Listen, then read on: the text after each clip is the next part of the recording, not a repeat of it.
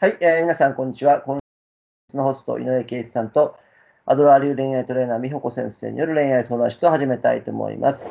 えー、私シークレット婚活塾プロモーターの伊橋でございます。えー、圭一さん、美穂子先生、今週もよろしくお願いします。はい、よろしくお願いします。よろしくお願いします。よろしくお願いします。それでは早速今週のお題を発表します。今週のお題は婚活がうまくいかないときは親と縁を切れでございます。はい、これ今日はちょっと。強烈な、ね、タ, あのタイトルというか、はい、えー、って思うような話かもしれませんが、今日はちょっとね本質的な話をしておきたいなと思ってます。はい、えーっとまあ、容姿とか、うん、性格とか年齢とか、あるいはコミュニケーションのスキル、テクニックもう何も悪くないと、うんえー、でもそれでも婚活がうまくいかないっていう方、はいうんはい、その人の原因は何かと、今日はもうちょっとあの、うんうん、極論しますけども、はい、あのもしかしたら親とか兄弟とかご家族との関係性かもしれません、うん、っていうことをちょっと冒頭に申し上げたいんですね。はい、であの、うん、これ言葉ちょっといいなと思って、僕もいつもこういう言葉を書きながらいいな俺と思ってるんですけど、うん、あのちょっと聞いてもらいたいのがあの家族と仲良くしておきなさいと、うん、いずれ彼が家族になるのだからっていうね、うんこれはねいいですねやっぱりね、はい、何のこっちゃわからないと思いますけどね聞いてる方ね、うん、あのこれどういうことかというと、うん、家族と仲良くして し, してそこの関係値をちゃんと結んどいてくださいよと、うん、なんでかというと、はい、そこが仲悪いということはいずれ彼と結婚してその人と家族になった時に、うんね、その人とも同じような現象が起こってしまうよということを言いたかったんですね。はいうん、だからもし彼と結婚したい、婚活がねっていうのは結婚するまでがゴールじゃなくて結婚してからが本当の、ね、スタートなので、はい、そういう意味ではあのある意味婚活ってご家族との人間関係を深めておくっていうことも婚活のうちの一つやと思うんですよ。うんうん、なんでかというと家族との仲が悪いとかいう人はねあの、はい、もちろん向こうにも原因あるんですけど、やっぱり最も近い人との距離のあの取り方が分かんないとか、うんはい、うんなんか人間関係の作り方、近い人との人間関係の作り方が分からないっていうことが多いと思うんで、はいうん、あのそこを解消しておかないといずれ彼とぐっと距離が縮まった時に、うん、結局同じことになってしまうことが多いと思うんですよね。はいはいでだからさっき言ったように家族とまず仲良くしておく、えー、家族との人間関係を良くしておくっていうのはすごく大事なんですが、近い人の、うん関係って難しいじゃないですかやっぱり、うん、正直、ねねはい、それはやっぱりアドラー心理学でもねいつもラブタスクが一番難しいって言ってるように、うん、なんかやっぱ距離が近いから恥ずかしいとかね、はい、素直にちゃんと言えないとか、うん、あのなんだろう甘えもあって、えー、遠い人だったらもう少し丁寧に伝えれるのに、ね、僕もそうですけど、はい、自分の妻やったらちょっと言い方がきつくなったりとか、うんねうん、あとは分かってくれて当然だよねっていうねそういう気持ちもあったりするので、うんどうしても、うんえー、他の人よりも難しい、ねはい、であと意外とね甘えて甘えてるなっていうのが、まあ、甘えなんですよねやっぱり近い人ほど、うんうん、甘えれるから好きになるんですけど、うん、でも、はい、好きになってからこそ甘えすぎてしまったりして関係が難しいと、うんうんね、これが、えー、実は、えー、今の彼と、えー、結婚したらいずれ家族になって要は同じような気持ちになるわけですから家族として、はいうん、だから血縁関係であのしっかりと、うん、そこのとこを解消しておかないといずれ彼とあの結婚した時にも必ず同じ現象が起こるっていうことを今日は言いたかったんですね、うんうんうん、だから自分を出せたりとか自分が気を許したりとか、うん、いやこの人は好きになったっていうことはやっぱりさっきみたいに家族に対するあの愛情表現だったり家族に対する、えー、接し方が彼にもいずれそうしますから、うんうんねうん、ということは彼とも結局うまくいかないと今の家族と仲良くしておかないと、うんはい、それが実は、えー、僕は言う家族と仲良くしておくことがもしかしたら一番の花嫁修行かもしれませんねっていうことをさっきの一言で申し上げたかったってことなんですね、うん、なるほど、うん、でこれ聞いた時に本質的すぎるのでちょっとねなかなか何のことかわからんっていう人もいるかもしれませんがあの、はい、ここを解消しておかないといろんな弊害が出てきますと、うんうん、なんでかというとせっかくある程度うまくいって彼と仲良くなって付き合ってるとでも本当に結婚するしないの話の時に、うん、あの潜在レベルですけどわこの人とさらに家族になるとか距離が近くなるっていうのが怖いっていう感覚が出てくる、うん、それなんでかっていうと、この人と家族になったら私家族と仲良くないし、家族との関係性ってどうしたらいいか分からへんから、彼とこれ以上近づくのが怖いと、ね、どう接していいか分からないって未知のゾーンになりますから、意外と婚活がそこで自分でブレーキをかけてしまうっていう怖さとか、ね、はい、あと距離が近くなるとこの人ももしかしたらうちの家族みたいに別の顔が見えるかもとかね、うん、ね、うん、それ時にどう対応していいか分かんないので、うんうん、だからやっぱそんなの見たくないから、うんうん、なんだろう、うん、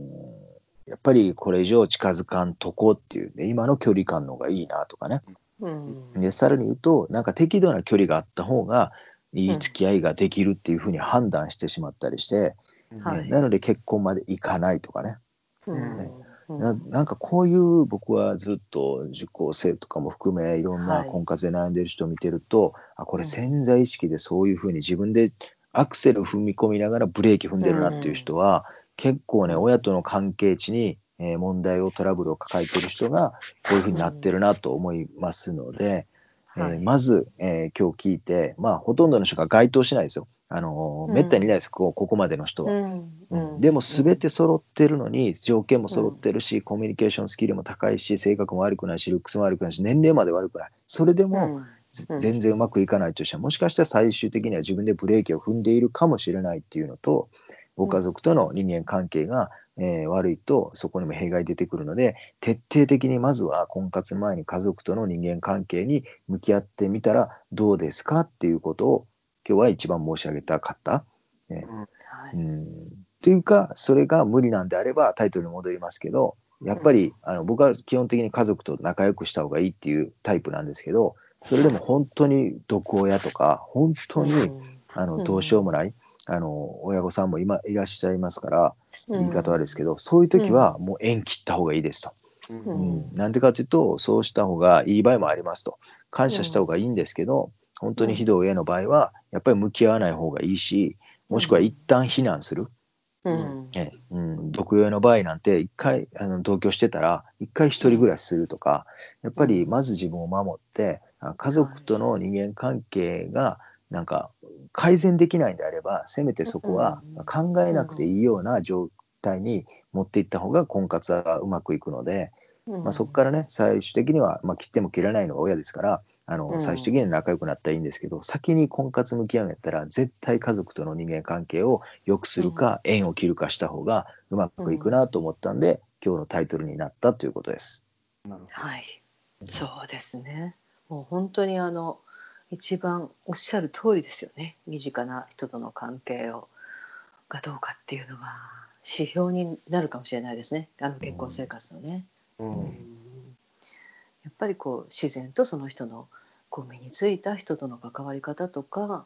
捉え方っていうのは一番親密な関係と親子の関係だから、うん、まあ、同じようにやっぱりやってしまうっていうことはありますのでね、うん、良い関係築く、再構築するっていうこともだけど、どうしても難しかったら、まあ、緊急避難的に離れるっていうことも、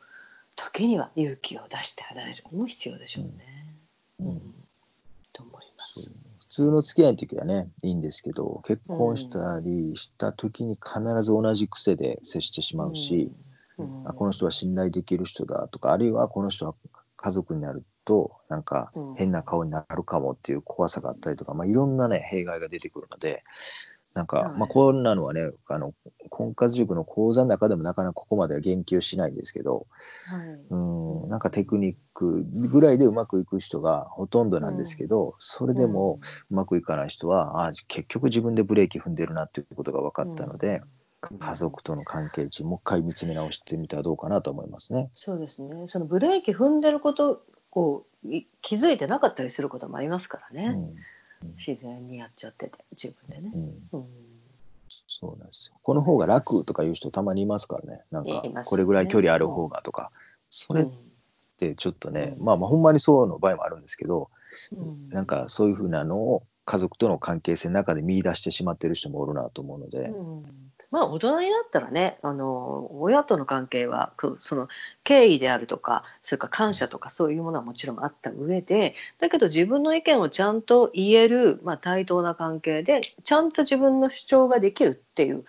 ことかどうか、できてなかったらやっぱりそこは自分の言いたことは言えてないわけなので、うん、あんまり良い関係にはなってないってことなんですよね。そこ指標かなと思いますけどね、うん、親が喜びそうなことは言えるけど、親が喜びそうじゃないことを言えるのかっていうね、うんうん、そこで我慢し続けていてうまい関係だと思ってると、これは、うん、難しいかもしれないですね、うんうんうん、そうですね、はい、そこのね、今日ちょっと重い話にもありましたが、なんかやっぱりコミュニケーションの取り方って全部癖になってるっていうか、それはねやっぱり一番親密な、さっき言った上野先生が言ってくれた親密な人との関係は癖になってるので、はいまあ、その辺は改善する必要は絶対あるし、まあ、その辺のところまであの深く見ていったりするのがあの婚活塾でやってますから、まあ、まずはね、はい、楽しいテクニックレベルでいいんですけど、なかなか本当にそこじゃないなって思う人は、うん、ぜひ僕ら後半のところはね特に深くやってますので、はい、そこはね自分のためにも学びに来てくれると嬉しいなと思います、はいはい、ありがとうございます。それではそろそろ終わりました、はい、今週は、はい、婚活がうまくいかないときは親と縁を切れをお届けしました。ケイスさん、メイコ先生、今週もありがとうございました。はい、ありがとうございました。ありがとうございました。